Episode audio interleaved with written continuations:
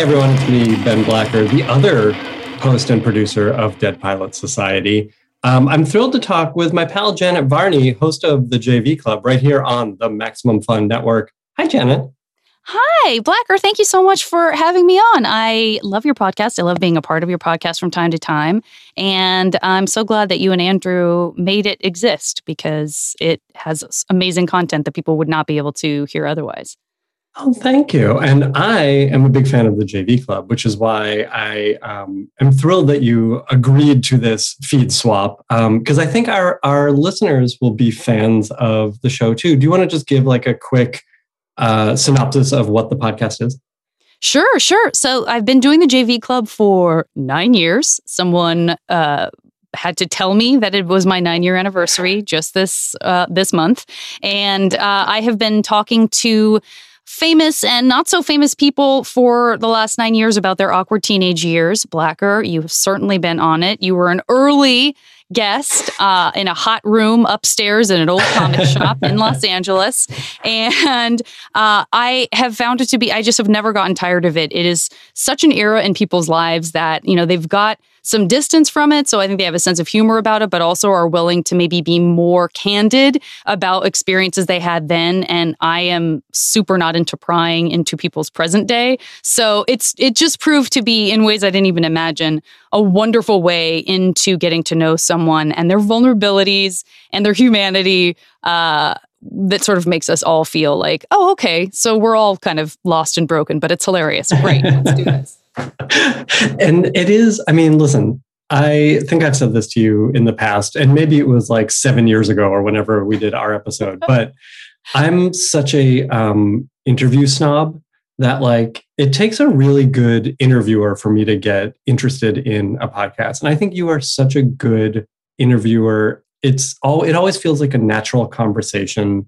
Um, and I think that's part of the appeal of like listening to the show, but also for the guests who have been on the show, that like they feel comfortable opening up and being honest and laughing at their past selves and like it's such a warm um warm and funny show that it's like it's like hanging out with you for an hour Oh, thank you so much. Well, that means the world to me. And I, I, think it is one of those situations where I, I would have stopped doing it if it weren't, if it didn't go well and if it didn't go well would mean that i probably was not having a good time you know i don't i think that is one of those things where you sort of stumble into something that uh, like I wanted to have a podcast. I didn't know exactly what I wanted it to look like. At the time, nine years ago, I felt like everyone had a podcast, which is adorable. what a darling thing to have thought was true nine years ago when you look at the scope of podcasts now. Um, and you know, I that it's just I just love I'm a total people person and um and I think that that sort of shows through. But if you don't like me, you will not like the podcast. You will get very tired of it very quickly. But I'm likable. It's okay, guys. Give her a listen. It's fun. well, people, folks will, folks will see from this episode um, that they're about to listen to just how likable you are, uh, just how great the podcast oh, is. God, please let that be true. I mean, I get it. Uh, are there are there other episodes? So if people enjoyed this one, are there like favorite episodes that you've had or great jumping on episodes that you think folks would enjoy also? Absolutely. I mean, some of the ones that come to mind that I definitely get great feedback on year after year after year are, you know, uh, episodes like the Kristen Bell episode, um, Keegan Michael Key, uh, who is a friend to Dead Pilots Society and the Thrilling mm-hmm. Adventure Hour, as well, is one of my favorite episodes because it just runs the gamut. It's super candid. It is very inspiring. It's hilarious. It's it's Keegan through and through, and uh, and so that is definitely a favorite. Um, and then I have a bunch of live episodes that were done at various places, at festivals all over. There's an episode, for example, that's live with uh, Jon Hamm and Rachel Dratch, who are friends in real life, and musical guest Matt Nathanson. That is uh, another favorite. So there's a ton to listen to. Uh, about 75% of it is uh, female guests, and then the other 25 is gents and uh, or I guess non-binary. And um, and it, it, so there's a huge selection. I think the most intimidating thing is scrolling back through nine years yeah. of feeds. So, but you can you can find some favorites uh, even if you just give it a Google. Yeah, it's it's a deep history that folks can go check out. And it's all it's interesting too. Um, I listened just like uh, maybe a year ago to one of the older episodes. I don't remember why I happened to listen to it, but it was like a neat snapshot of eight years ago or something, as yeah. well as being this great conversation about the person's youth. It was really cool. Oh, I'm so glad you like it. Well, as you know, and I've said, um, I love that you do Dead Pilots Society. I, in the time that I've been a part of those shows, I've always met at least one person who was either already a hero of mine in television, film, or theater, or became one by virtue of meeting them and getting a chance to read with them at your shows. I mean, it's just, it's such a great energy. It's so fun to mean, you know what? In a weird way, the what we do, they're not so disconnected because again, you have these writers who, you know, some mm-hmm. of them are less known, some of them have had huge successes with things that you have heard of, but knowing that those people that you look up to and admire have had quote unquote failures where they're like eh, and they very candidly talk about it like, yeah, it was here, then it went there, and then we thought it was going to be that, and then they just hated it, so it never got made. And there's something reassuring about that, you know, of knowing like, oh yeah, this is tough. It's tough no matter what you're doing. It's tough no matter how high you get, you know, in the in the on the sort of feeding chain. What is that a thing? Um, the whole feeding chain. I guess food chain, but have you fed? That's like so vampiric. fed. Uh, the feeding uh, frenzy that is Hollywood. feeding frenzy that is Hollywood. Um, you know, I love that aspect of it. I love those conversations and then getting to hear, you know, something on its feet that and and mm-hmm. hearing how happy it makes the writers uh, to hear and experience it and make it come alive in this new way. Um, there's something you, I think you hit on something that I think at least I always look for in podcasts and really like any sort of conversation show, and that's this honesty that you don't always get in you know a press kit or yeah even like in everyday life when you just have sort of fleeting encounters but when you get to sit down with someone for an hour and ask like tell me about this or how did this happen? or what went right or what went wrong? Like i think we're always looking for that thing that sort of penetrates the bubble and really gets to the the realness of a person's experience. Um, i think yeah that's what you're you're talking about that we you know we try to do in dead pilots society in a much lighter way but i think that we always get in the jv club in um, uh, a richer way uh, and it's it's it's what all, all my favorite podcasts do too. Yeah, absolutely. Well, it's so funny because you and I both share a love of the that game Werewolf, which is feels like I know it feels like it's off on a tangent, but that is another example of just a new way of seeing your friends or a new way yeah. of experiencing people as you sort of get it's it is kind of like that it's like a performance right you have the performance of the game of and if you're not familiar with what werewolf is it's very silly it's listen a great opportunity for me to say have you fed and talk about feeding. um, but you know, you could play it like Mafia. Basically, you're playing a game where everybody puts their head down. Two two people are assigned as the killers. Yada yada yada. You're trying to quote unquote survive these people who are secretly murdering you, and there's a lot of accusations that take place. People have to defend themselves. No, it's not me. And so it's a real game of uh, of like honesty and also how much can you fool your friends. And I think you and I both have such a fascination, like a psychological fascination with how people's minds work. And it's such a really fun way to go wait a minute like you you've got some hidden talents in here you are very gifted i mean that all of that stuff again is just like what is a what is a way to better understand what it means to be a human being. And when they happen to be talented, funny, wonderful folks, um, you're just going to get, you're just going to, it's going to pay off. Absolutely. And I think we, we both enjoy surrounding ourselves with talented, lovely uh, folks. Um, and I was looking at some Dead Pilots Society episodes for like what to drop in the old JV Club feed. Uh, and I was going to do the John Hodgman one I was just gonna. Um, That's so funny. I was just thinking about that. I was like, I wonder if I'll say John Hodgman. Go ahead. It's so good. It's called Only Child. Um, it's and it was like one of our first. It may have been our first live show. You invited us to come up to Sketchfest to San Francisco Yeah. Sketchfest and do it, and I think it was was our first live show. Um, and it was so much fun. And John's script is so funny and so good. And um, in it, uh, Hodgman plays um, himself at 12 years old. And the premise, and this was well before Pen 15 too. I was about to say, it was- was absolutely preempted that. Yeah. yeah, uh, he would be an adult playing a 12 year old, but all the other kids would be kids. Um, and then at the end of it, uh, Kristen Schaal would join him as another 12 year old. Um, and it's a great episode. I would urge people to check it out because it's not what I'm going to put in the JV Club feed. Because I That was remember. a very werewolfian. Love it. um, I remembered that we did um, a read of Big, the adaptation that um, Mike Royce and Kevin Biegel wrote of the Tom Hanks movie That's with right. Jason Ritter and you and Frankie Shaw and AG and Natalie Morales. Like it was such a fun read. Oh, It was such a fun cast, and you and Jason were so good together. And you were like a little kid in that, and he's the one who gets big.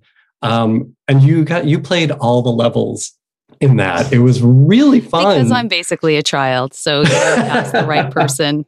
For but you were you were the mature child in it too. Like I don't know. I'm excited for people to check that one out because I think it it often again it's like way back in the feed, so it kind of gets passed over. But I loved that episode. so great. That's a great choice. But you should also listen to the other one that we just talked about. Go listen to Only Child. Divine. They will anyway, because if they are fans of our shows, there's no doubt that they enjoy John Hodgman and should experience Exactly. that uh, writing of his because he's a delightful human being. Absolutely. Um, and it's been fun um, in Dead Pilots to like stumble on a lot of these pilots from people we know or people we don't know that well or only know from TV um, to see like what are these skeletons in their closet. And they're always good. Like we don't put these on to make fun of them. They're really like, it's a lot of like, how did this not get made? This I is a great show. I know. Anyway. It's so true. No, that's absolutely the case. And um, I mean, I don't think I've I've ever I've never heard one that uh, uh, most of the time, if you hear something and you are hit with that, the answer is usually because it's too smart, too unique, yeah. has too strong of a point of view, um, or just like arbitrarily whatever was going on in the zeitgeist of who, Yeah. what people thought they should be making it just like it just skips right past and then it's gone and then Yeah. and and the timing of that is so extraordinary and so again having these snapshots where you make it possible not only for the shows to be heard and enjoyed but that they also are perennial because they're not tied to a Mhm. given pilot season or a news cycle or what have you uh, that they just continue to live on. I mean uh, that's such a gift. That's such a gift to the writing community as well. You are much more astute about my podcast than I am. Thank you. I I didn't realize it goes so deep. Uh, I, guess just we'll like just to work with fun people. hosting each other's podcasts. I don't know. You you have a great sensibility about mine. So this this will be a weird, like Freaky Friday, almost big moment where for suddenly for a year we are just hosting each other's podcasts. oh, the fans would love it. The fans would love it. they want Um, nothing more. They want nothing. more. Jenna, it is always a pleasure to speak with you. Thank you for saying such nice things. Thank you for putting out such a great show. Um, for folks who are uh, new to JV Club, enjoy this episode. For folks who are new to Dead Pilots Society, enjoy this episode. Enjoyed this episode. Absolutely, Ben. Thank you so much for asking me. And uh, I love being on this wonderful network and celebrating all the great stuff that comes from it. Yeah, we are up in Max Fun Drive right now. So, folks, if you are um, a member and or you are a new member um, or supporter, I don't know, they want us to call it something. But listen, thank you for supporting both of our shows. And when you go on to support, uh, make sure that you click on. Um, you, there's a little you can put a check mark. That's how it works. You put a check Give mark a next check to mark. Dead Pilots Society and JV Club, and pick a couple others that you like. Why not? Absolutely. And and by the way, just because you don't check someone's name, of course you will absolutely be checking the Pilot Society and the JV Club. But even for some of those great podcasts whose name you don't happen to check, you still get access to all of their additional bonus Oh, con- right. content as well. So you can't lose. And yet you will Yeah. check those too. But we love you for it. We love you for it. we just start a, a giant turf war with all of our friends who are all on Max Fun. Yeah, come at us, Mark and Hal. Let's see what happens. That's right. The toughest guys in podcasting. Amazing. Thanks again. Thank you so much, Blacker, for having me. Thank you, Janet. Let us talk soon.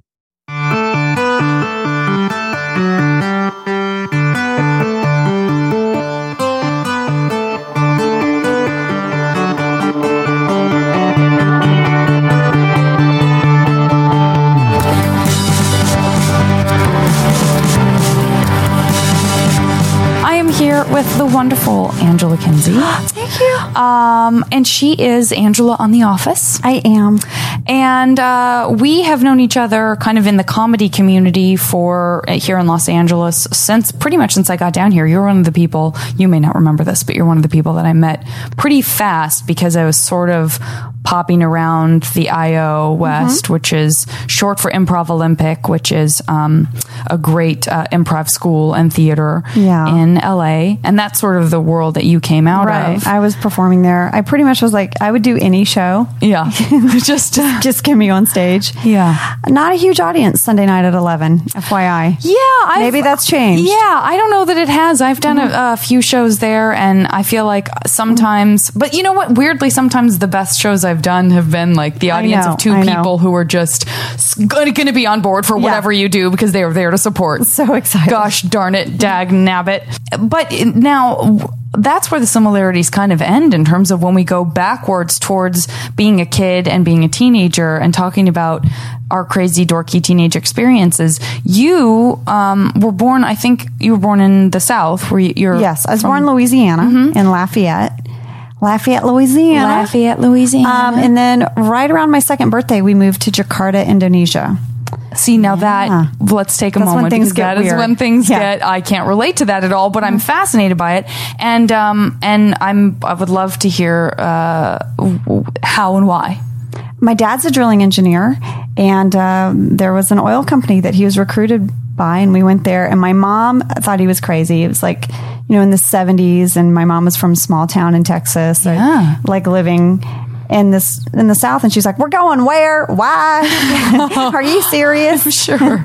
and then I had three older sisters, and you know, she loaded up her girls. How old were the other girls? Well, here's the thing. I was kind of a surprise baby. Okay, I say surprise. My mom says a miracle. There you go. God's miracle because that's what moms do. They put God's that great spin on things. Well, they wouldn't Um, love you otherwise. I know they wouldn't know. love you I at all. I was an accident. No, you were not. Oh, God's miracle. bless. So, but um, my sisters are much older than me. So I had two in. I had one in college and two in high school, and then me at two years old when we moved to Indonesia. and and so the one in college did not go, but the two in high school she did. Didn't. She came for the summer, and she was like, "This is where you guys live. This is crazy." Oh my gosh! Yeah. What was it like? Uh, what was the what was the area that you were living in? Like, was it really rural? Was it really metropolitan? No, it's a huge city. Mm-hmm. Just think of like moving to Los Angeles, but the um, the difference between incomes was so vast. So you would be at a red light, and there would be a Mercedes next to you, and then um, a guy uh,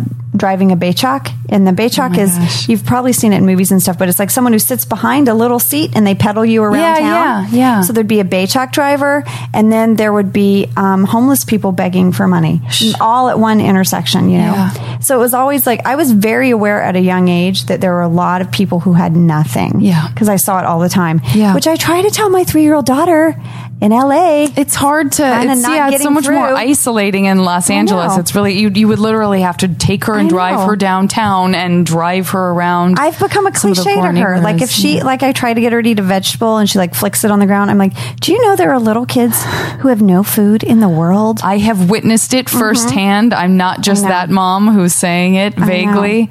And then my friend's like, Ange, you're kind of going dark with her kind of early. I'm like, no, that's the real not. world. No, you're not. I th- I have tremendous respect for you having had that experience and it, having left that kind of an imprint on you. And I I would never. I don't think anybody would question that you're a, a better, more spiritually rich person.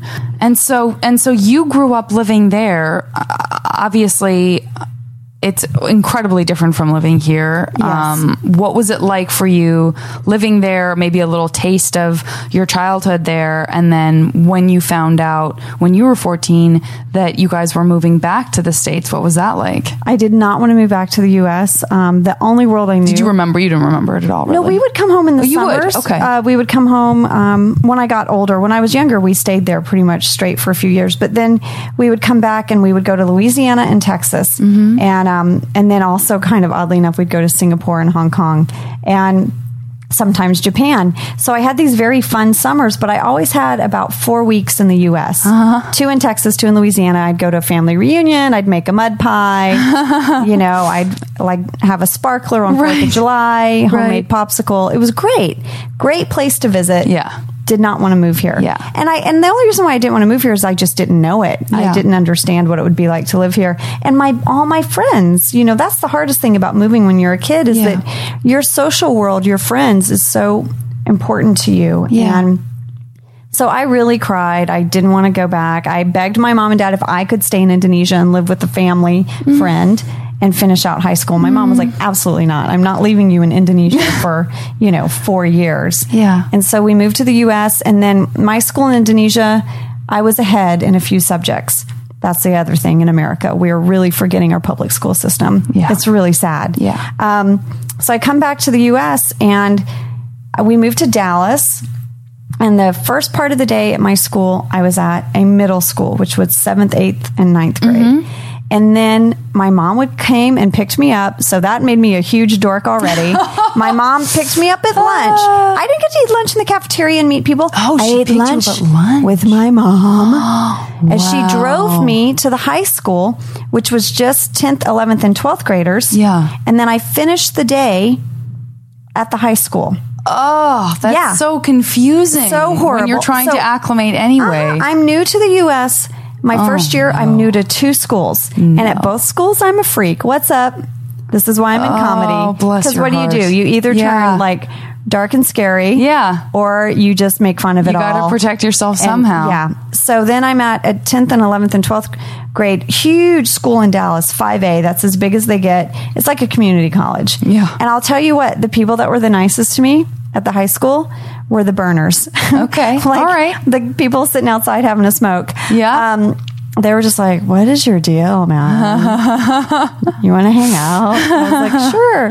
And um, I was really like uh, straight laced, and You were. Oh yeah, I like. I didn't get into a lot of mischief because my sister Tina Yeah. got into a lot of mischief. And I think if you have an older sibling that kind of gets in a lot of Claims trouble, that. you just don't have any interest. It's like, oh, I just don't feel like having mom and dad yell at me because I snuck Yeah. out, whatever. Yeah. And you, Yeah, you're watching the experience of the mm-hmm. bad stuff and you're not experiencing personally the Yeah. f- quote unquote fun stuff that might make it worth it or whatever. Totally. I just saw like the arguments and the fighting. Yeah, yeah. Getting grounded all the time. And so I became incredibly honest with my parents. I was Mm-hmm. like, hey, um, so I think I'm going to go hang out with these guys and gals tonight at a party. They're older than me and they might be drinking and doing stuff, but I don't really want to do any of it. Yeah. And my mom would be like, what? Instead of my sister. Should would I go with you? Yeah. So, um, and then I would like call my mom from there, like, hey, mom. This is pretty lame. Yeah. I'm not into it. Not into it. Come get me. But you were from, but you did be kind of become friends with like your when you settled in a little bit more. God, I'm just having trouble imagining a whole Yeah, that, the that- period of time that you were. How long did you say I you did were that doing for a year, a and full then year of going year, to two different yeah. schools? Well, we moved in December, so I guess it was the latter end of Yeah. um, ninth grade and part of, and then tenth grade, I was at the big high school. Uh-huh. But the, it was hard being at the big high school, being in ninth grade, because there was no one my age. Yeah. you know. Yeah. And then I missed all the pep rallies and after school stuff at the with kids my age at Yeah. the middle school because they Yeah. happen after school, and I'd be at the high school. So then um, we did that, and then my dad decided because he'd been transferred by this big company. My dad decided to go into business for himself and move us to guess where? Where my grandparents live, the town of eighteen hundred people called Archer City, and they have a farm there. Listen, I had only ever lived in a huge city my whole life. Yeah. Jakarta, huge, Huge. city. Dallas, big city. So I'd been to my grandparents' farm, you know, to visit. Right. So my dad sat us down and was like, I'm not happy in Dallas. I'm not happy. You know, I wasn't really happy with this big move that we did. The company is different here. I want to go into business for myself and be a drilling consultant. I can live anywhere, and where I want to live is on the land that we own in mm. North Texas. Mm. And I was like, So wait, you want us to move again?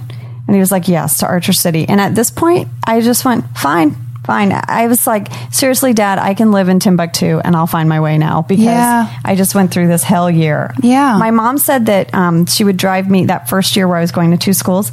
She would drive me to school and I'd cry on my way to school. and then she would let me out and she said she'd cry on the drive back to our house. no. It was a tough year. Yeah. Well, how really did tough. so? Did you feel like? I mean, you you talked about the people who were nice to you and the guy, the burners that were smoking and stuff. Yeah. Did you make? I mean, if you were willing to just go and move onto the farmland, it sounds like maybe you didn't even. Did you have? Uh, did you manage to make any close like, girlfriends? I or, didn't. I actually in in um, Dallas that whole year, I was just like this weird satellite outside of the Mm-hmm, community of school because I was not really at either Yeah. school. So I didn't form any huge bonds with anyone there. Did you take any classes that you were excited about, like theater or No, uh-uh. Didn't even get in. You just kind of I got didn't. through. Yeah, I just got through. I just was like putting one foot in front of the other, and I kind of checked out and was like a little numb there. Yeah. and um, and it was hard to make friends because I wasn't. I was never at either school during like very social times. Yeah. um, and so. I just hoped that once that year was over and I was at one school, things would change. Yeah. And then we moved. Yeah. And what was interesting is um, um, I, I moved to the U.S. and I just wanted everyone to like me. And at my school in Indonesia, I was just myself, you know. And I had this straight, stringy hair. I was kind of like a beach girl. We didn't like in Indonesia, like it was kind of that beach vibe. Like you didn't curl your hair and wear a lot of makeup. And I got to the U.S. and in Dallas, Oh, everyone had big hair and lots of makeup. switch. I know. So I went crazy with big hair and makeup. This will make them like me. I'll fit in now. and then um, when we moved to Archer City for my junior year, I just I went back to not caring because Yeah. I was like, I don't care anymore. Yeah. that last year sucked, and I cared way too much, and I'm just going to be me again. So like, I actually ended up just having a great time in this small town. I think because I just wrote it off and thought Yeah. I'm just going to be me. Nothing can be as bad as Nothing last year. can be as bad. Exactly. And then I went there and I loved, I made great friends that are still friends of mine to this day. And I was a hundred percent fish out of water. Yeah. I didn't know what a rodeo was. I did not have a driver's license because in Indonesia we couldn't drive. Yeah. That was the other thing. You know, you move to the US and everyone knows how to drive. Like they, kids learn how to drive so young here. Yeah. Um, especially in farm country because they will drive a tractor or Sure. a pickup truck on the farm and there's nothing they can hurt or run into. Right. Um, so all those people knew how to drive and they just took me in and just like I was different and they loved it because they were so tired of everything being Mm-hmm. the same in this small town. nice. So yeah. And so is that did is that when you kind of got into did you get when did you get into performing i guess is my question Oh, Well, I did that all along. like did. when I was four years old, my mom asked um, me what I wanted to be. She'd asked my sister. My sister said a dump truck driver. nice Yeah, I know. My And since uncle, that was taken by your sister, you couldn't do my that. uncle at the time was driving dump trucks, and she thought that was rad. She saw one so while we were home. While we were home for the summer, she just thought it was really cool. so um, I said at four, I said Carol Burnett. Like I just Oh, knew. I there it knew. is. Yeah. and I think that's like one of the coolest gifts that I've ever been given. You know, whether you believe in God or not, but it's um to me to know very early on what I wanted Yeah. because I saw um, one of my sisters sort of keep changing her mind as life has gone on, even Yeah. now into adulthood. Yeah. And starting over is hard. And Yeah. every time you do, you're just sort of searching for yourself. Yeah. And I think when you know so early on, the things around you can change and the people can change, but you still know yourself and your core and what you want. And that's what I wanted. I wanted family and I wanted to perform. That's awesome So I was the kid in the neighborhood in Indonesia. Like I would write little plays or skits, and I would make my friends or my dad or mom be different parts. And then when we got to the U.S. to Dallas that year, that was so like crappy. Even though I was at two schools, I did Grease at the middle school, and I did um, I did like a talent show at the um, high school, which was horrifying. I I did like a monologue from like a serious play. Like I'm already an outsider. That's outsider. what teenage kids want to hear as a serious monologue Yeah, I at a did some monologue. show. While everyone Horrible. else is probably like Oh, busting a no, move no, and no, like what being it was wacky. like I also um, had the body of like like a two by four plank of wood. You know what I mean? Like I was just a stick. Yeah. no curves.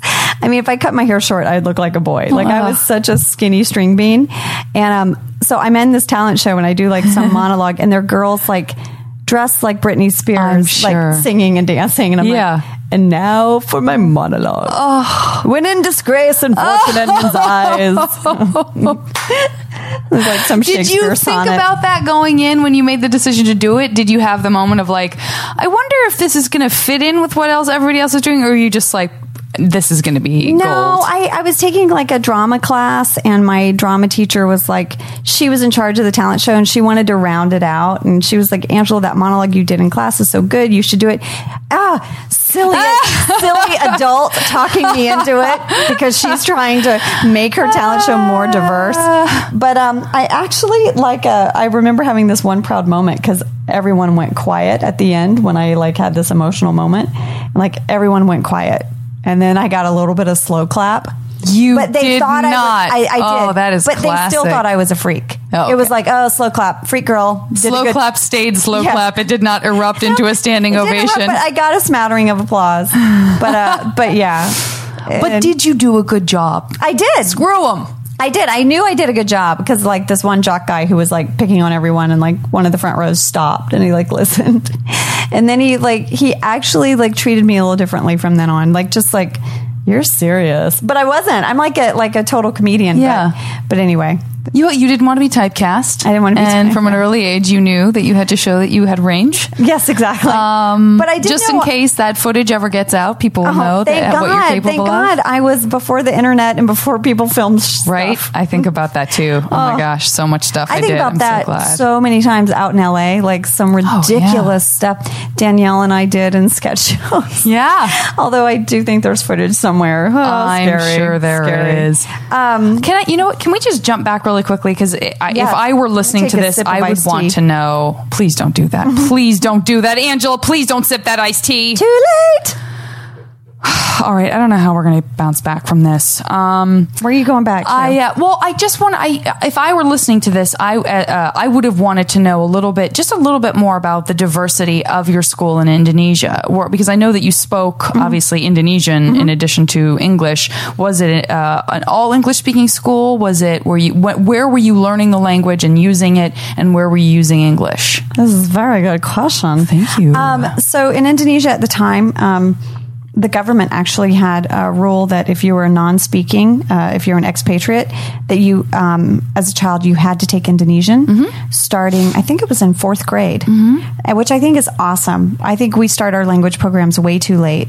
Um, the rest of the world speaks a lot of languages. You know, like if you go to Europe or anywhere else. Yeah. So at my school, starting in fourth grade, I was taught proper Indonesian. But I had already been living there for a long Yeah. time. And whenever you live in another culture, you just pick up. I knew a lot of the street language, um, which when I then started taking classes at school, um, my friends and I that had been there since like we were little, we were fluent, but we drove our teacher crazy because we were fluent in such street slang. Yeah. So she was always honest. Like, for example, there's a word that means no, and it's tida. And that's like a proper way to say no, tida. But my, and then street slang is uh, enggak. And then super street slang is like enggak. Like, you know what I mean? Like, enggak mau. So, like, we would say enggak, and our teacher would be like, ah. Anyway, this is a random Indonesian tangent. But, um, it's fine. It's fascinating. but we started, so we started language in fourth grade, and um, you had to study it all the way through. And then they started you on other languages um, in sixth grade. So I was all set to be starting French. I Yeah. had three years of Spanish, and I was supposed to be starting oh, French. That's so great. so when we when we came to the oh U.S., Gosh. When we came to the US, some of my things didn't transfer. So I took Spanish 4 at the school in Dallas. Yeah. And then we moved to Archer City. And this is a very small. I mean, imagine very- you. Imagine that's Yeah. so amazing. Imagine you with your languages and your experiences know. moving to that town. crazy though because I go to register for class and I'd never been to a school this small. So the first thing I said was, um, "What's my locker combination?" And the woman was like, "Oh, we don't use any lock, any combin lockers. Don't have any locks. We don't have any." I was like, "Don't." What if someone takes your stuff? But like, you were in school, like You know I graduated everyone. with thirty four people. Yeah. they just looked at me like, "Are you crazy?" Like I felt like I'd moved to like some very quaint Norman Rockwell Sure, town. sure. Like and so I was like, okay, I don't need a padlock. Okay. And um, so then I'm like signing up for classes and I go, I'll take Spanish four, please. And she looked at me and she goes, um, our Spanish only goes to Spanish two. And I said, oh, okay. Well, then I'll take French one. And she goes, we don't have French. and I said, what do you have? Do you have German? Um, she goes, no, we have Spanish one and two. So I had tested out of the Yeah. Spanish, which was crazy. Would you like to teach Spanish three? I could have. I could have because there there was like a coach, a volleyball coach teaching it, and I was like, I was like in the library one time where she was um I had like free period and she was like giving a quiz in the library, and I was just like, I know all the answers. now, did you have? Okay, so did you have?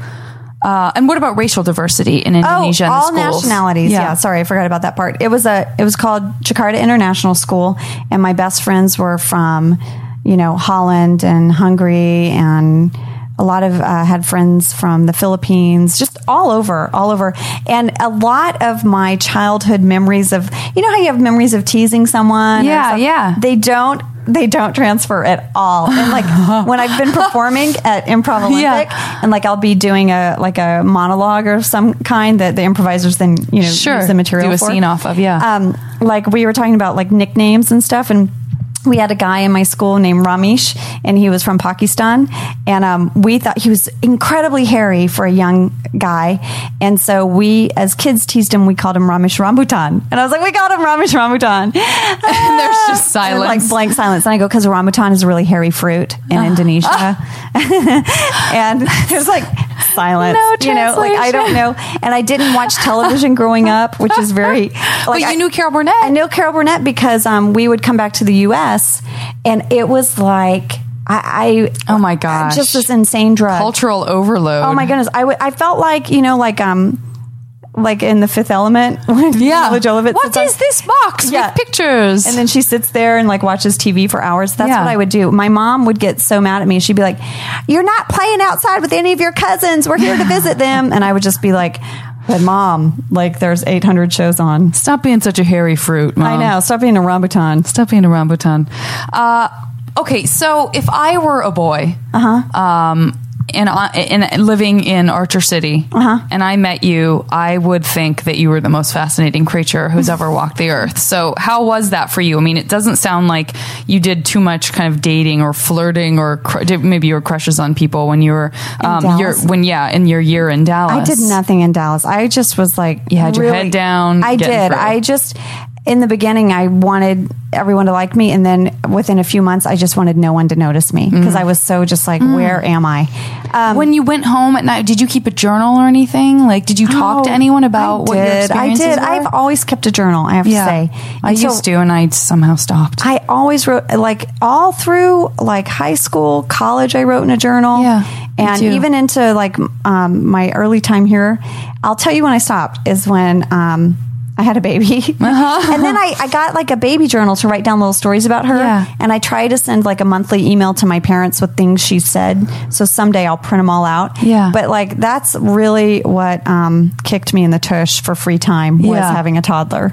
Wow, I don't have that excuse. I'm so impressed that you that you kept journal writing all the way up through having. I mean, until Yeah. you had her, because that's I have them all. I kind of want to burn some of them because you know Never. what? Don't. You know one thing you do when you're that young, or not even that young, but when you sort of write your feelings, it's also sad sacky.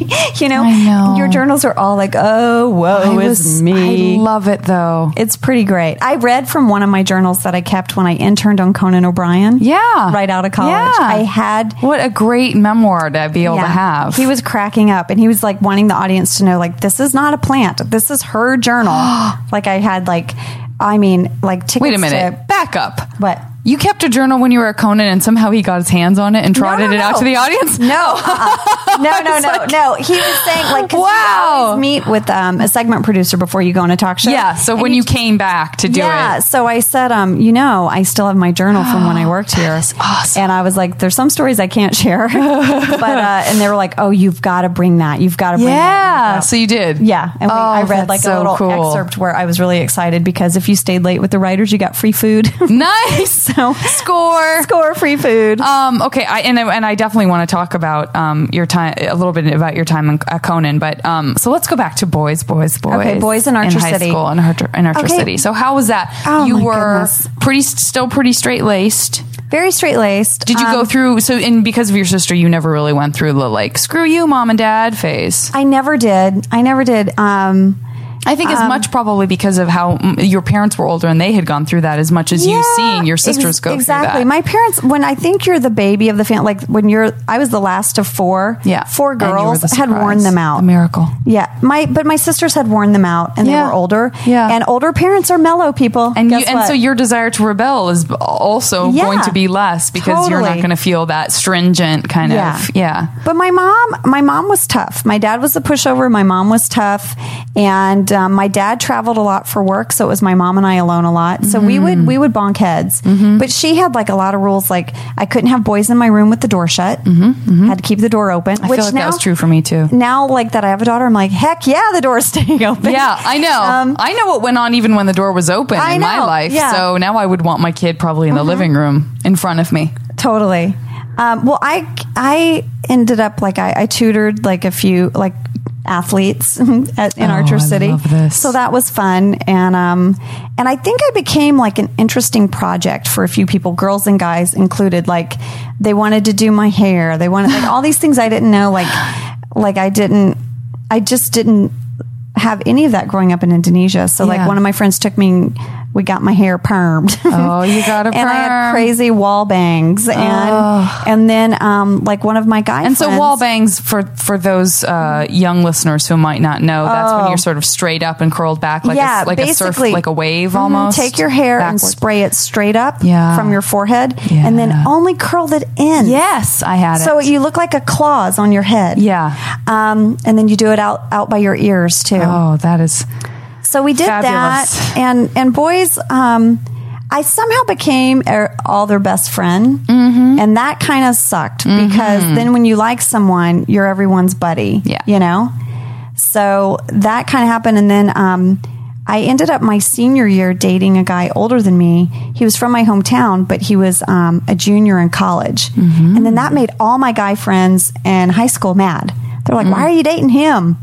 So much older." dare you. Um, and uh, and my dad, when he asked me out, he was a friend of the family, and when he asked me out, my dad said, um, "I said, Dad, and I won't say his name. I was like, but he asked me out, and um, and he, I really want to go, and he was like, well, if he wants to take you out, he has to come over here and talk to me.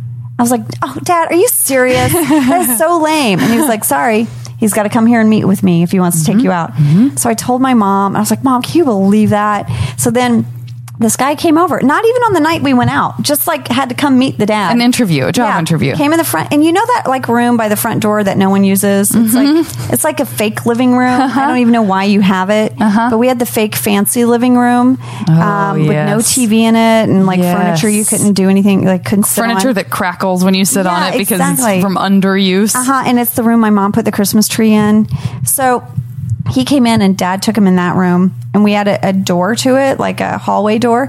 And my dad shut the oh hallway door. Oh my door. gosh. Yeah. I was like, hi. And my dad was like, we'll be with you in a minute. Shut the door. and my mom, my mom and I were like, my trying to eavesdrop. And my mom was like walking to the door, walk, pacing back and forth by it. I don't know what my dad so said to this guy. I'll still never know. But the guy, he didn't try a thing. like, and I only dated him a few months and then I went off to college. Yeah. He was like a summer boyfriend. Yeah. You know? The job interview. I don't know what my dad said, but he was very proper with me. That's amazing. He's Yeah. he was probably scared to death. Yeah, I have no idea what he said, but but I did I did have like a like one or two high school boyfriends, but I I sort of knew that I wanted to go to college. I knew I wanted to be an actress. I wanted to go to either New York or LA. I knew all of this in high school, and so um, I didn't take anyone from high school very seriously. I was going to ask, like, where did you get your heart broken? But it sounds like you were pretty. I, I did not get my heart Yeah. broken until college, and then I got it decimated. oh Oh, yeah. yeah. Then I was like super ugly Oprah cry. So where? So let's get let's get into that then. So you knew that you wanted to go to L.A. or New York. You went to New York. Where'd you go to school? Well, I went to college went in to- Texas. Okay, gotcha, my mom, gotcha, gotcha. Um, all three of my sisters at one point dropped out of college. And then they went back to school later in life. And so my mom was like, You are not dropping out Mm-hmm. I'm of college. see this through for you. Yeah. And so my mom, her stipulation was uh, private religious religious uh, university. Oh, okay. Mm-hmm. Because she thought maybe there'd be less partying and less reason to drop out. So um, I applied to a few colleges like that, and uh, I ended up going to Baylor. Which was a Oh, that's right. I didn't know that. I'm University. And I actually I loved Baylor. I had a great time, and um, but um, so I really liked this guy, and we sort of um started dating my I had a few college boyfriends, you know, but just nothing very serious. And then my senior my junior year I met a guy and I really liked him and we started dating.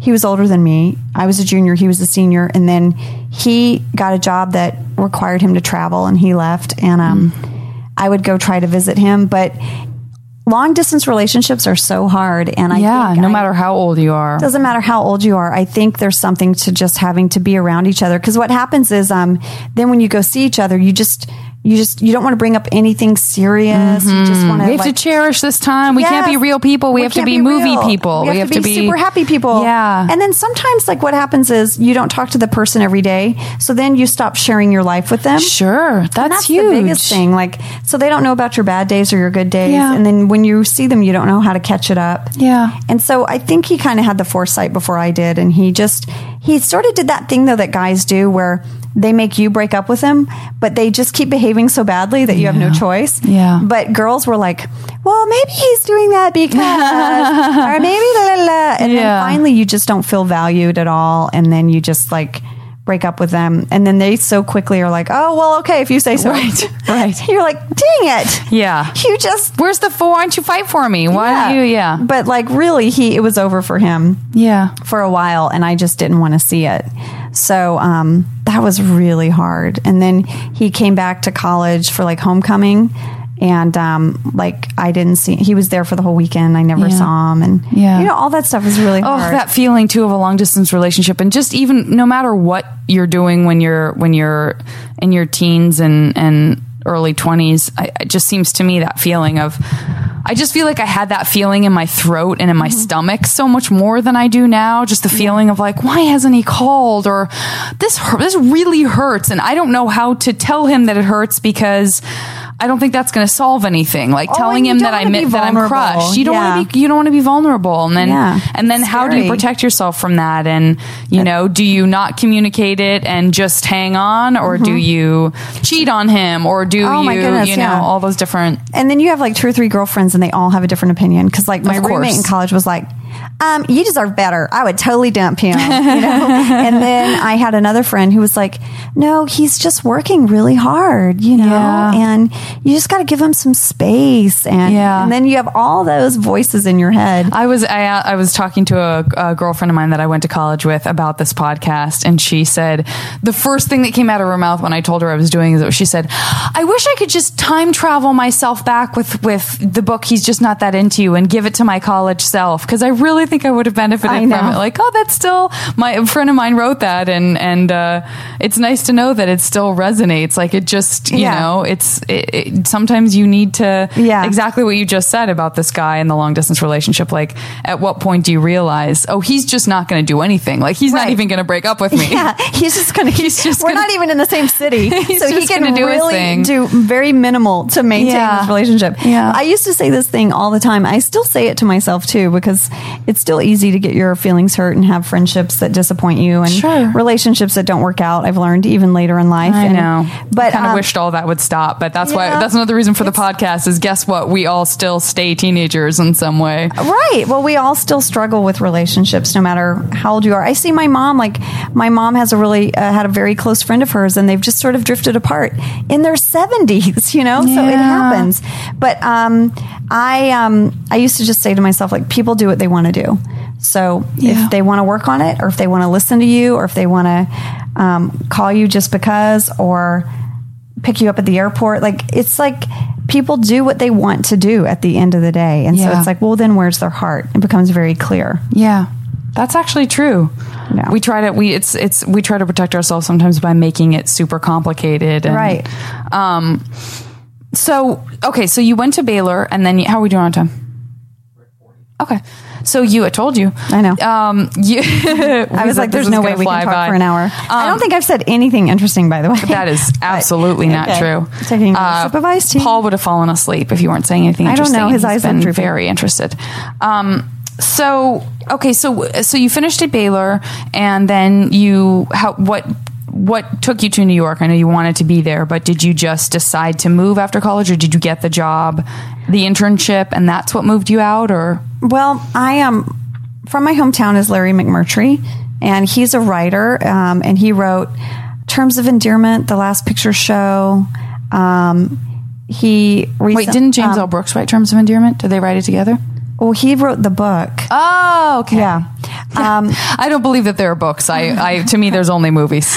Um, I think like the most famous one he did is um, uh, Lonesome Dove, and then I, um, kn- I knew of, I mean, I know him as an author, but for some reason I I went straight to show business because I knew that's what you wanted to Right, do. right. So I was like, I, now this movie, this movie script that he supposedly wrote, I may have uncovered a big problem here. oh no, I he wrote the now book. now I'm like Copy that. Now I'm all of a sudden like in my head. No, I'm sure you're Google right. it. I'm sure you're right. I just had Terms of Endearment, the movie, in my head.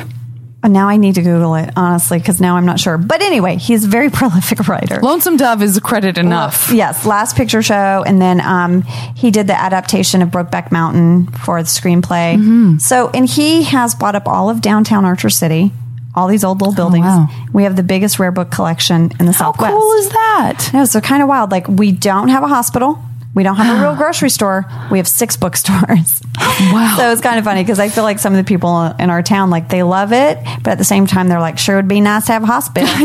um, but um, Just read a book about how to stop your heart from attacking itself. so my mom's friend um, is his sister. And she was helping him with the bookstores, and I would hang out there quite a bit with my friend Teresa after school. Yeah, you guys were rebels. I know, rocking it at the bookstore. and Larry would come in town, and he doesn't. I know he doesn't remember this, but it's one of those moments that was pivotal for me. And sometimes people just can really just throw out like a very sort of throwaway comment that will mm-hmm. stick with you. So I'm always kind of aware of that. Mm-hmm. But I was applying for internships in LA and New York, and Larry just said to me, he goes, "Go to New York."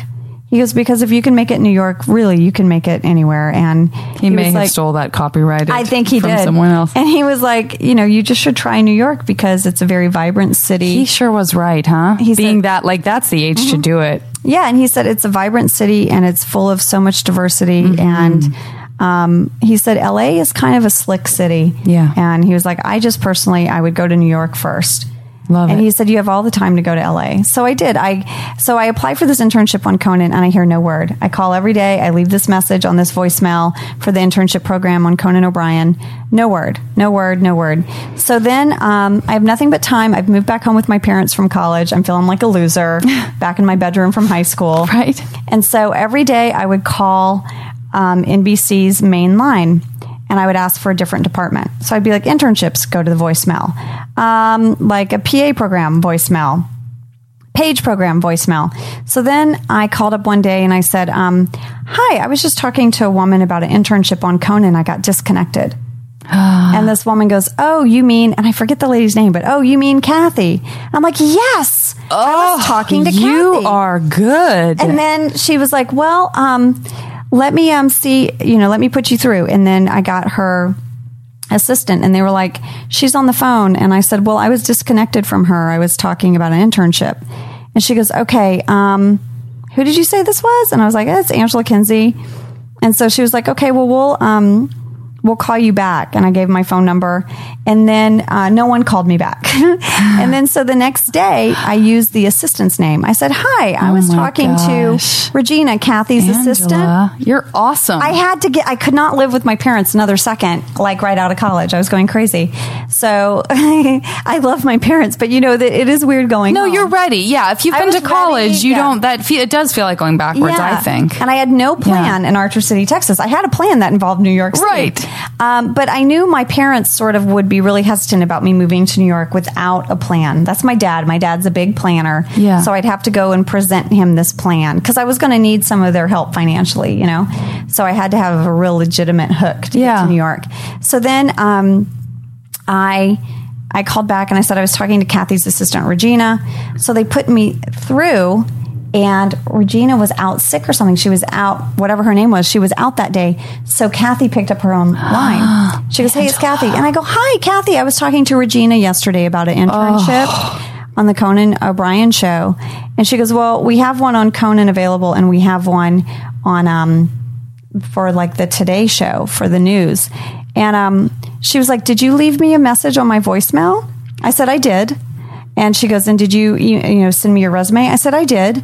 And she goes, "Huh?" And she goes, "And how did you get this number?" And I said, um, "Well, I got your name because I called every day, and finally I got your name, and then I just asked to be put through to you, and I lied." And she said, "Really?" And I said, "Yeah." And she goes, Could you come day after tomorrow for an interview? And I said, Yes, I can. Now I'm living in Archer City, Yeah, Texas. yeah, yeah. I don't have a plane ticket. I said, Yes, I can. I said, Could you make it in the afternoon? Because I'll be flying in. And she was like, I'm sure in her head, she was like, All right, hot shot. I love it. I got off the phone and I went downstairs to my parents and I was like, I had gotten money for graduating from college, you know, from relatives Yep. and stuff. And I said, um, I need to get a plane ticket to New York City for day after tomorrow. And my parents were like, What? And I said, Mom, you can come with me or I'll go alone. And she's like, I'm coming with you. what are we doing? so, so then I flew to New York and I met with this woman and she goes, She was like, It's very unconventional how you got through to me. And I said, I know, I'm sorry for that, but I just got a voicemail every day and I didn't feel like I was getting any movement. It's something I feel passionate about.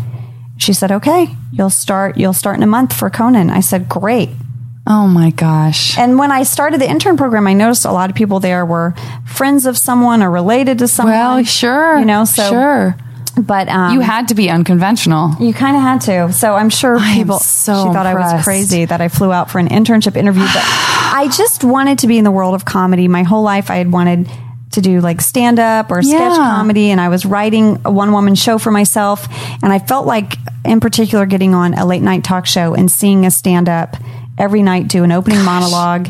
So that's what I did. And then I lied. I interned for a few months and then they try to pick people out of the general intern pool to be specific people's interns and then mm-hmm. you have more access, you know. Mm-hmm. You're not at the front, you know, Right. getting people coffee.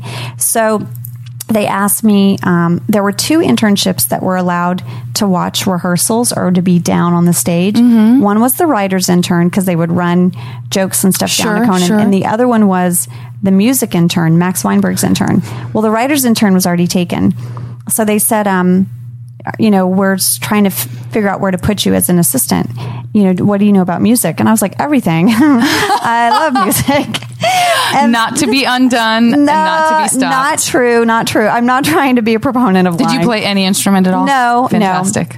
And then Did you um, enjoy music? We all do. I, I do enjoy music. Turns out we all like music. Turns out, but like I didn't know much about music, so like he, you know, Max would send me to um, SIR, which was a, a rental company Yeah. for instruments, and um, I literally would go in there with a list, and I kind of flirted with the guy that worked behind the counter, like buddied up to him, and I'm like, "Hey, hi, what is this?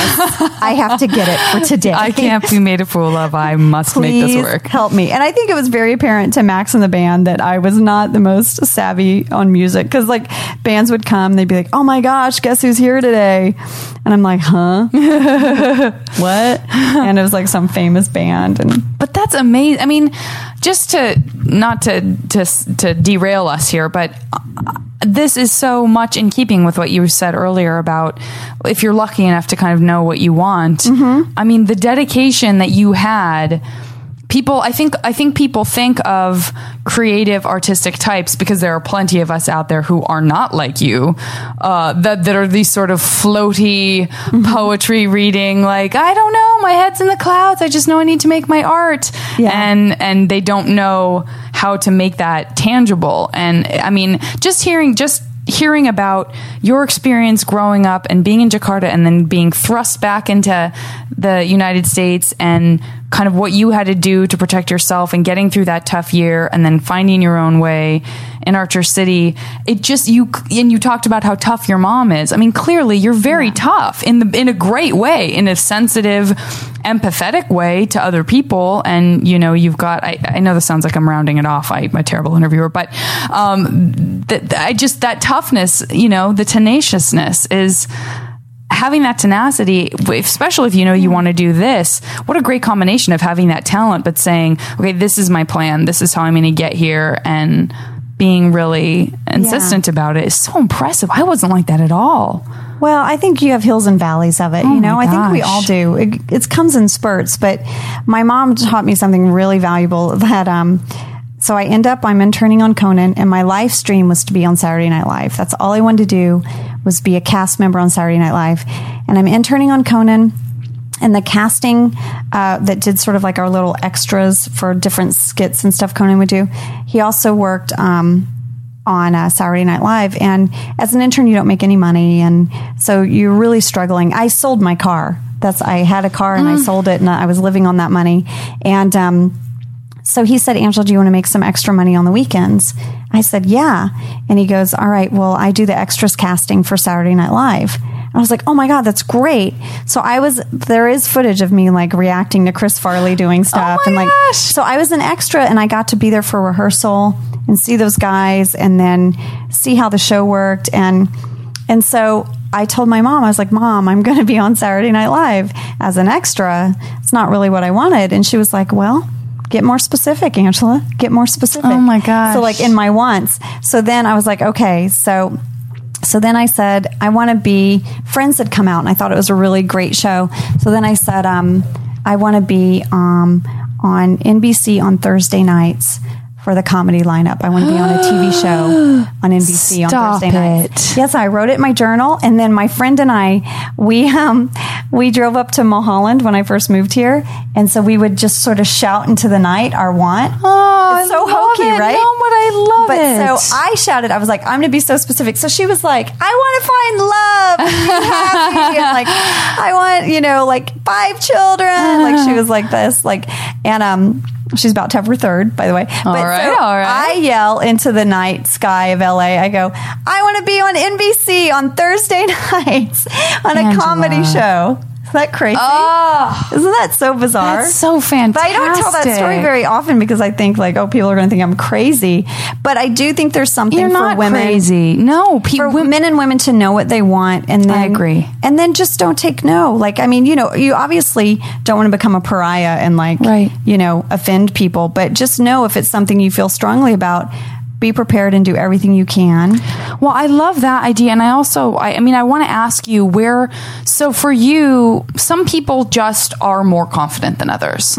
Um, w- one thing I was going to say is I love that you had the humility and the, the foresight to know that you could learn from being a page or from, or from being an intern and all of that, because I think that sometimes people have the drive and the ambition to be, you know, when you're a teen, when you're in your 20s, you know what you want. You might know that part, but you also kind of just expect that that's going to be how you get it, is knowing it. Like, oh, I'm just going to, Yeah. I, I know I want that. So I want to be a cast member on Saturday Night Live. So I'll just be a cast member on Saturday Night Live. Somehow that will just work out. Right. And, and, and the and I would never be an intern. That's I wouldn't be an extra. Then they would never take me seriously as a Right. da da da. da. Right. And so for you to have that combination too of saying, you know, no, I don't know about this, but one way I can find out is to really start from the bottom, Right. And just be scrappy and fantastic and memorable and Right. and learn and take that knowledge and then and then take it forward. And I think there's a there's a sort of a laziness to some ambition where you just go, well, no, I should. I'm talented enough. They'll figure it out. Right. And I think that's a mistake. And I, you know what I mean? Yeah, I think the people I um, have worked with in LA, especially on our show,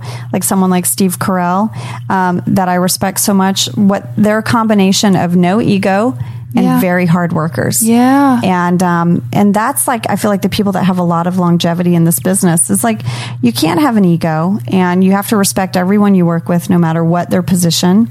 And um, and you have to be a hard worker. Yeah. you just do. Like, you know, I had friends, um, and I'm sure people listening to this do too. That I worked at a restaurant with, and I was like, "What are you doing?" Like, I'm an actor. Are you in a class anywhere? Because you know you can't always get up on stage. I tried to just be on stage as much as I could for myself Yeah. to get myself out there. Yeah. But like you have to be doing something. You can't just say I'm a lawyer Right. and not go to law school or Right. a single legal book. And Yeah. it's the same in the creative profession too. If you're a writer, then you write. Yeah. If you're an actor, then you're doing some casting workshop or Yeah. a class. You're doing it. How do you deal with and this this is something that I think comes up for a lot of actors and writers and and creative people um, not just here but anywhere um, the I think because maybe you're so creative and there's a vulnerability there fear is such a big part of anyone's life and it's something that we all have to kind of work through and be on a path to I think understand and learn to have a relationship with that's not bad. Right. Um, but how, like when you were a teenager, you know, I know we talked about you kind of putting your head down and getting through, um, that, that, that year that was tough, but just in general, especially again with being creative, there was a question here, I promise. Um, how do you get past, cause sometimes that, I think people get pulled back by their fear. Oh, I want to be a cast member on Saturday Night Live, but what if they don't want me? Yeah. And oh, I'll just be I'll be paralyzed by that, and I'll I'll work at a restaurant and tell someone I'm an actor, but part of me isn't taking that casting director workshop because I'm so afraid of failing. What would you tell? What was your your approach to that, and what would you tell young women who are like, oh, I want to do this, but I'm so afraid. Maybe it's easier just to not do it. Well, I, I think I sort of had this built in inside me, but my friend Rachel most recently uh, put it into tangible words that might be more helpful than my rambling. So this Rachel sort of shared this with me, but I've done it my whole life. Um, in my head, I would play out a situation, and I would just see where where I could see it going, and um, but how that translates into my life now is like let's say um, I'm afraid I'll never find love again. Mm-hmm. And then I say to myself, and then what? Mm-hmm. Well, then I'll enjoy my daughter and my friends and my family. And then what? And then I'll have a great life. You know, it's like, and there's, there's always, and then what? You know, like, what if, um, you know, after the office, um, I don't get another TV show? Okay, and then what? Well, I don't know. I'll figure something out. Maybe I'll get a job, you know, teaching in a college. Okay, and then what? And I'll love my students. And then what?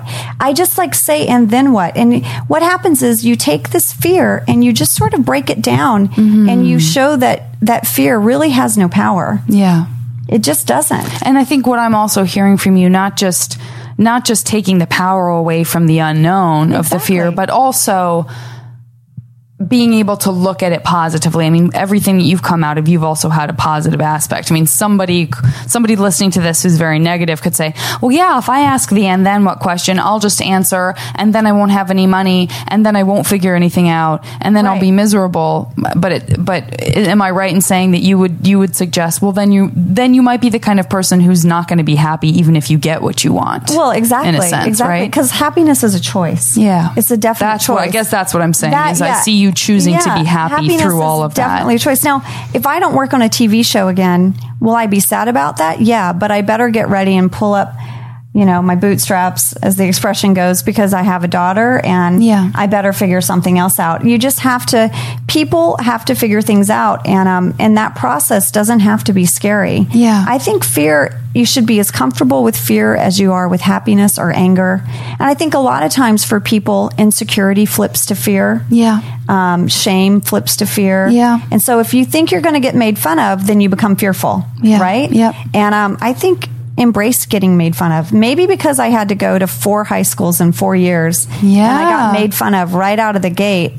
I was like, okay, this is going to happen. I'm going to get made fun of. I'm short you know, and there'll be short jokes. Bring them on. Right. I can handle them. Right. Or you're tall, or you have a big butt, or you have funny ears. Yeah, Like, yeah. all right, dude, own it. Yeah, yeah. Just own it and wear it like a mantle, and then no one has anything on you. So funny that you said that because that was the other thing I was going to say was some was body image stuff because I feel Oh, like along with the vulnerability of being creative and the fact that that kind of doesn't necessarily ever go away no matter who you are. Maybe you're maybe you live in Iowa and you love writing and you wanted to write a book and you've ended up being a paralegal and you're afraid to write that book and maybe Right. you're an actress living in LA and you're you know in your 30s and you feel like your butt's too big that you know that that stuff doesn't necessarily go away. And I know you had talked about having the that you were that you're that you were sort of small and boyish when you were in high school. Oh, yeah. um, how did you work through your kind of body images and and and does that still come up for you and as I said Oh, I think as a woman, it always does. We Yeah. just get a little more comfortable with ourselves, so we don't Yeah. care as much. But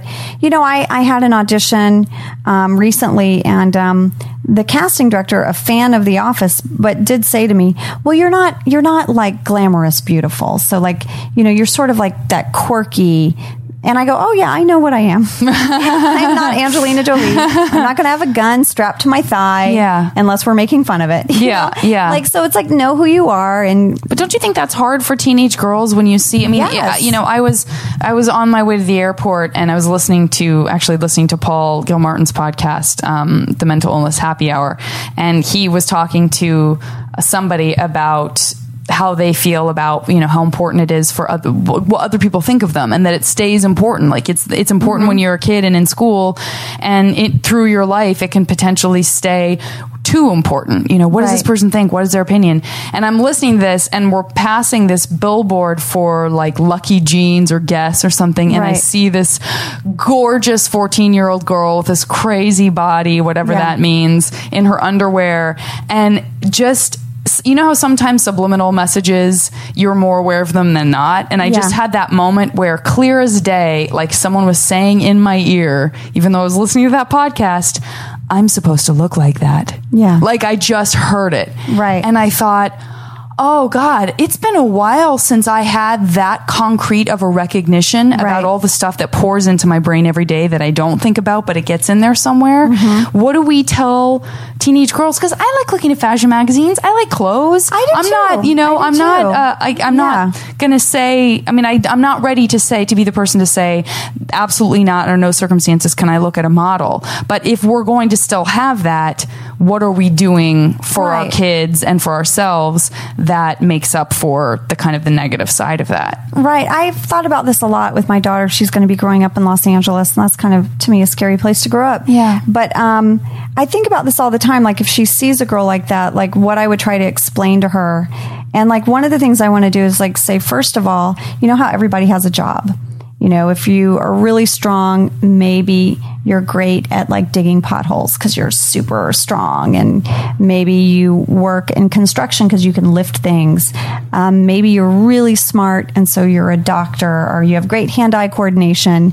Maybe you love dump trucks. Maybe you love dump trucks, Janet. Um, but um, but I want to first of all explain to her that that girl there that is her job, and so Yeah. part of her job is looking that way, and that doesn't mean like I couldn't do that job. I don't look that way, and that's very specific to someone. And I kind of want to break it down and take the mystique away from it. Like I love her- that. Her job is to look like that.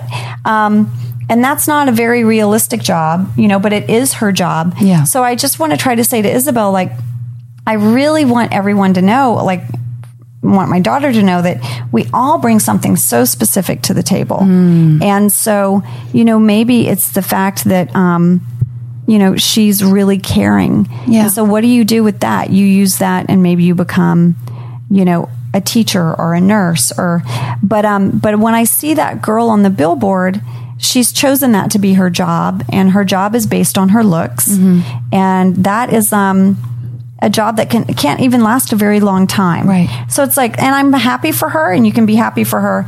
But if you don't look like her, that's okay, you know. And I, I just sort of want to break it down and be like, you know, I like that because there's so much less anger there than there can be. I think it's easy to go to a place of and it doesn't mean that we don't want to and we also value beauty very differently like and i hope that like girls now see beauty through the ages you know like Yeah. and see like paintings from go to Yeah. museums and see paintings from the renaissance when it was actually if you were skinny that meant you were poor and that was unattractive Sure. but if you had a plump tush Sure. you were you had money and that was considered hot you know? Sure. so it's all about sort of our perception now and um, i think one of the things that's great with the internet that you're seeing more people show their talents online Mm-hmm. whether it's someone just sets a camera up at their piano and plays and sings Mm-hmm. and so i hope that like looks are just one part of it and everyone's look is different too Yeah. I think we're having less of like I think Christie Brinkley's beautiful, but it's that very sort of blonde, blue eyed thing. And I think you're seeing less people glorified in beauty there like that are that type. It's more of a diversity. Mm-hmm. it's more diversity. Yeah. But you can't, you know, and I, I want to break down the profession because I think you pull the veil back because I'm like, well, Isabel, she had three people do her hair that day. Right. Just like how mommy has like this amazing woman do my hair for my Clairol ads. And then she had someone do makeup and then they touched her up all day long. Yeah. She kept getting lip gloss. Yeah. Uh-huh. And then they put a fan on her and made her hair blow like that. Okay. And then she had someone come and, you know, design amazing clothes and then alter it specifically to fit her. How many of us can buy a jacket Yeah. Off a racket and it fits us exactly like an an alterations person Yeah. would alter it, especially I for your body. And then they had someone look at her body and be like, you know what would accent her hips more is Yeah. if she wore a one piece and Yeah. not a two piece. Yeah. And let's put a push up bra on her. You know, and all So it's not just her job. We're thinking about the 25 other people whose job it is just to make her look and then like someone's that. like, you know what? Let's make her legs look more toned. We're going to put makeup on her legs. And worst case scenario, we can fix all of this after we Yeah, because the put it through the graphics guy computer. will put it through a computer and etch out like any little nick and scratch. And so I just want her to know, I like, so that. much went into Yeah. that moment. Yeah. that we don't have to give it that much power. I think that's I think that's wonderful. Do you remember when um I don't know if you do, but Jamie Lee Curtis did something. Remember she did like a magazine cover where Mm-hmm. Yeah. she was like, "Don't touch it up." Yeah. you know, and she just wanted. There was a, such a great article, and it really stuck with me in terms Yeah. of the things that people do that stay with you. That I mean, I'm sure it was a big deal for her too because she really wanted to make that statement. But that moment of her saying, "But it's so interesting how unusual it was. Just to, it was so unusual to have one woman say, "I'm famous." I don't look like this all the time. This is what I looked like before they did stuff to the picture, and mm-hmm. this is what I look like afterwards. And I need girls to know Right. that's not real. Yeah. And but I and and I just love everything that you said, Angela. I think that makes so much sense because it's it's easy to sort of go to the place of just you know, my women's studies class in college, just going, "This is wrong," and like tearing up It's the picture. go away. And then, and then Yeah. living in LA and being, in, and that's why Yeah. one of the reasons I wanted this podcast to be honest about who we're talking to, who I am, what I'm faced with, like what we're. I'm not the person on the mountain saying, "Tear up that magazine, burn No. this, do that. This is right. I'm living my life." I want to say to girls, to women, to women older than me, to women younger than us, we don't know. We don't have, you know, nobody Yeah. has all of the answers, but to give a sense of community so that you can, so that someone like you, I'm going to think about that. What you just said, you're going to tell to your daughter helped me because I'm going to see the billboard and kind of giggle to myself thinking that about the conversation people we made had. that happen. Absolutely. Yeah. And I think breaking it down, like I know sometimes I listen to people and I'm like, well, your life was very easy. Your life was very privileged and there wasn't any hardships. So yeah, maybe you can have a positive spin or say that happiness is a choice. But I have to tell you, growing up overseas, and then I had one of my very best friends, um, a horrible tragedy happened to her um, in the prime of her life, and she ended up being uh, paraplegic. And um, and and just seeing her life as an able-bodied person with you know uh, a young woman and seeing all of that change in an instant you know and she did not lose her outlook. She got frustrated. She got mad. Um, she had you know i remember visiting her one day um, in rehab and i was like you know what we're gonna have today? We're gonna have a big honkin' pity party. Let's do it. Yeah. and we cried and cried and we cussed and we you know and then i was like and now we gotta now we gotta do something else. So it's like, and I, I, I have witnessed people go through extreme hardship in that way. And I've had some things happen in my life that were pretty sad. And you just can't let that define you. You just can't. And so you have to find something in yourself. And I think those are the people that ultimately succeed and prevail is they're like, you can't take it all away from me. Yeah. I have one piece of me that's still mine and just find yourself in that moment and not let it just say who you are anymore. Oh, I so, love it. So that's so is, wonderful. Well, I don't know, like if any of it makes sense, uh, but I do it feel all like makes sense. It's fantastic. So. I was, I'm sitting here crying. Um, I don't know how to wrap it up any better than that. Um, except that I really want you to say something in Indonesian. well, I think the thing I'll just leave everyone with is that that like life is going to be hectic and crazy, but if you can just find your peaceful place and so in Indonesian, they say this thing when they say goodbye. And I think it's a lovely goodbye because it's not just like, bye, see you later. It actually means to go about your journey peacefully, like wishing someone peace. And so that is Salamat jalan. So, selamat jalan. Angela, thank you so much. This was wonderful. The show is recorded by me and edited by Julian Burrell. And as always, the JV Club theme song is Back Before We Were Brittle by the amazing Say Hi. Hey, remember when we could save kittens from trees or lunch on skyscrapers? Bring the villains to their knees. Maybe we should.